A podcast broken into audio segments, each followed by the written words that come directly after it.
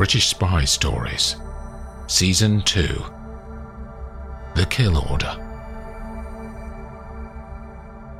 Episode 6 Come in, my dear, says Sir Bernard as Ella Perez hovers near the open door to his inner office.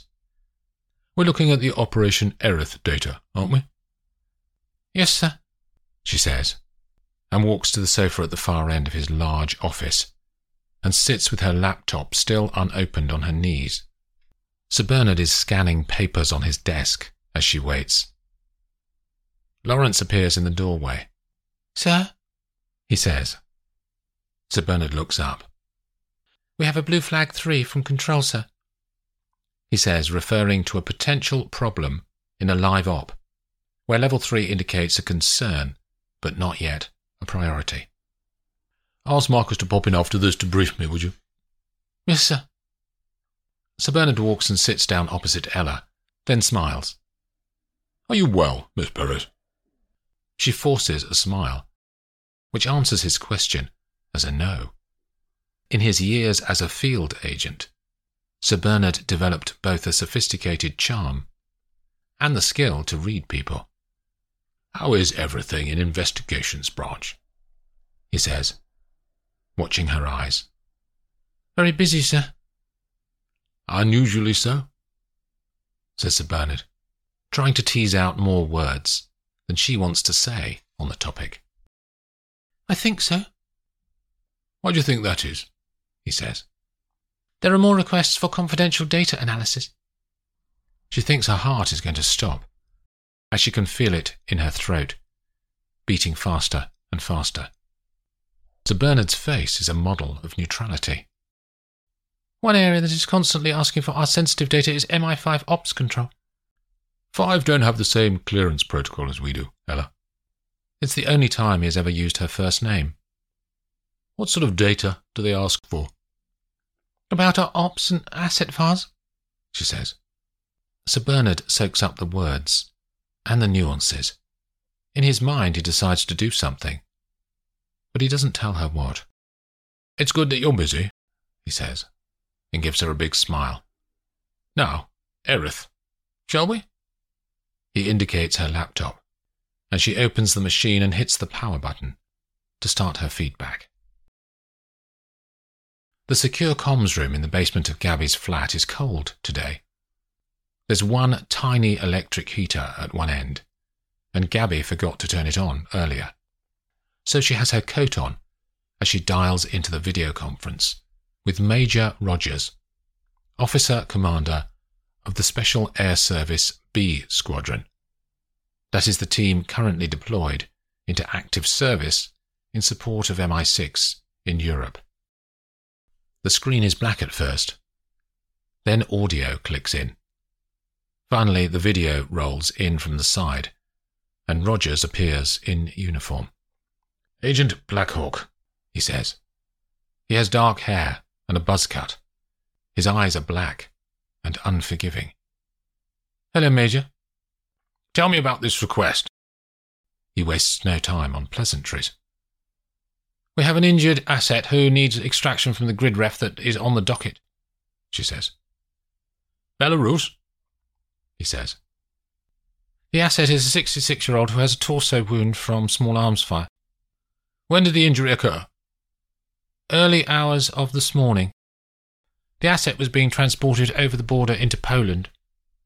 Illegally?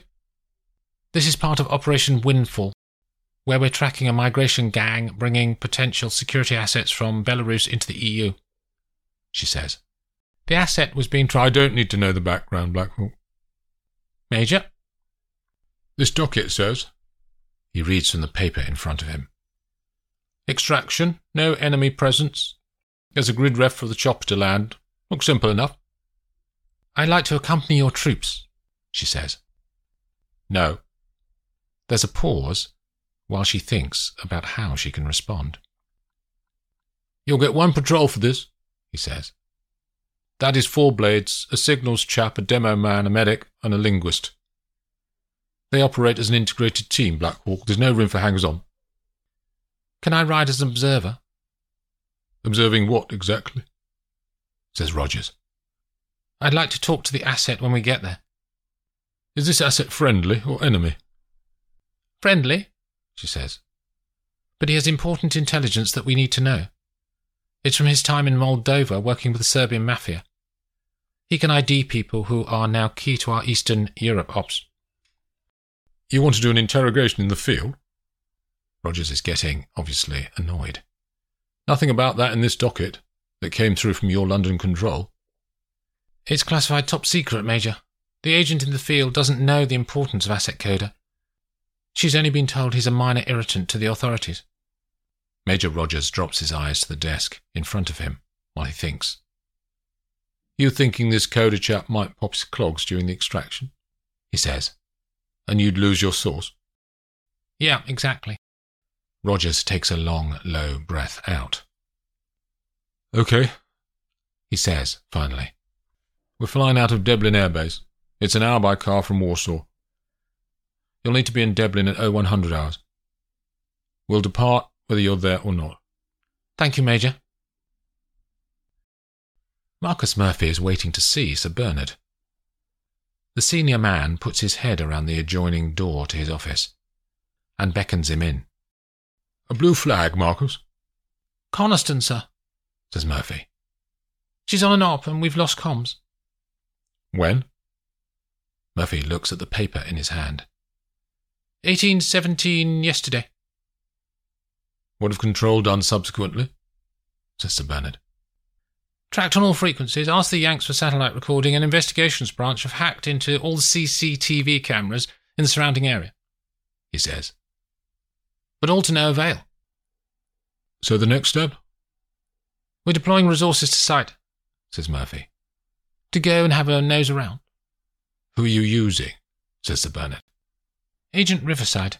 He worked with Coniston on that op in Nice last year. And he abandoned her, didn't he?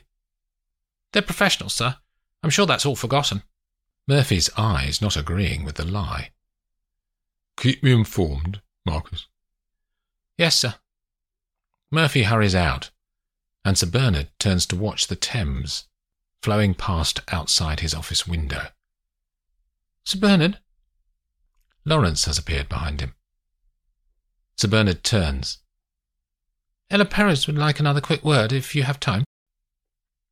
Of course, he says. Lawrence calls Ella in from the outer office. What can I do for you this time, Miss Perez? There's something I want to talk about, sir. Have a seat, he says, indicating one of the red chairs in front of his desk. The phone call from the hospital had come as a surprise to Agent Carling, as he had been expecting to wait longer before the prof was conscious again. But Morrison has woken up, and he's asking for him. As he pushes through the doors into the hospital, he can see Dr. Hanson reading some notes at the nurse's station, halfway along the cold whiteness of the corridor. He stops near her, but doesn't say anything. She reads for a few more moments, then looks up and smiles at him. She tells Carling that his friend has recovered well, then leads him to the side ward, where Morrison is reading a book. The three of them talk for several minutes about the wound and Morrison's recovery. Dr. Hanson tells him that the knife did not damage anything major, but the skin will take several weeks to heal, and Morrison will need to come back to have his dressing changed every week. They go along with the pretense that Morrison lives in Copenhagen, even though the reality is he'll be travelling to Washington before any dressings need refreshing. Dr. Hanson asks Carling to sign the discharge papers. Look after him, she says, with a smile. The view from the street as Ella approaches the Swan public house in Wimbledon gives the impression of cosy old world charm. Amber light pushes out from the white window frames and casts shadows across the pavement. She chose this place intentionally to convey a relaxed, muted atmosphere, as this is the first meeting with Stefan since all the discussions with Marjorie. She buys a bottle of Spitfire beer and sits in one corner on a padded bench that lines the walls.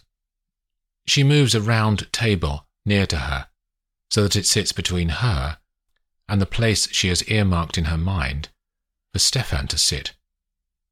She checks her watch. Ten past. The bar is half full.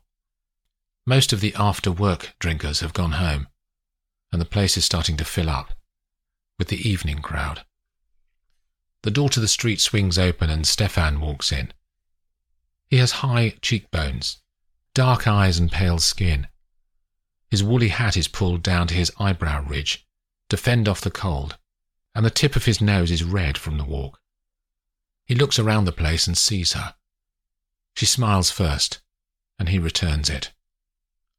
He points at the bar, and she shakes her head, indicating she has a drink already. A couple of minutes later, he brings his beer over to her, undoes his coat, and drops heavily onto the bench beside her.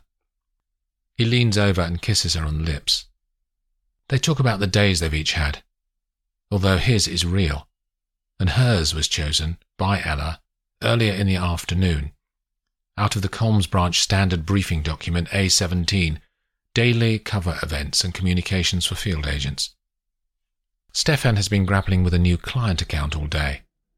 And the woman, who is a CEO, has been particularly difficult, as she won't agree the detail of what the work is until she has seen some draft ideas. Ella finds her mind separating out the conversation that she's having from a running narrative in her head that this man may not be trustworthy. As they talk, she realizes she is trying to validate his every word, every event or person he talks about. Part of her feels sad for her loss of innocence. She moves the conversation on to Bristol and how she loves the city. And has he ever been there? He hasn't, he says. And that is the moment that she knows that she has to treat him differently from now on. She had danced around the evidence about him, but now she had heard something from his own lips that she knows to be a lie. Ella moves into a pre planned conversation that she has memorized. She starts to build the relationship further tells him that he's not like her previous boyfriends, and she is so happy. He responds in kind and holds her hand. She impresses herself with her ability to sound natural as she says the words that have been given to her. By 10:30 p.m., Ella says that she has an early meeting the next day and needs to go. He doesn't seem to react badly and appears to accept what she says. They part outside the pub, as he lives in the other direction. A message comes through to her phone when she's halfway home. Report, question mark, is all it says. She types a reply into the device. In two separate restaurants across London, Marjorie and Sir Bernard both read the screens of their phones as a message comes in to keep them up to date with what's been happening.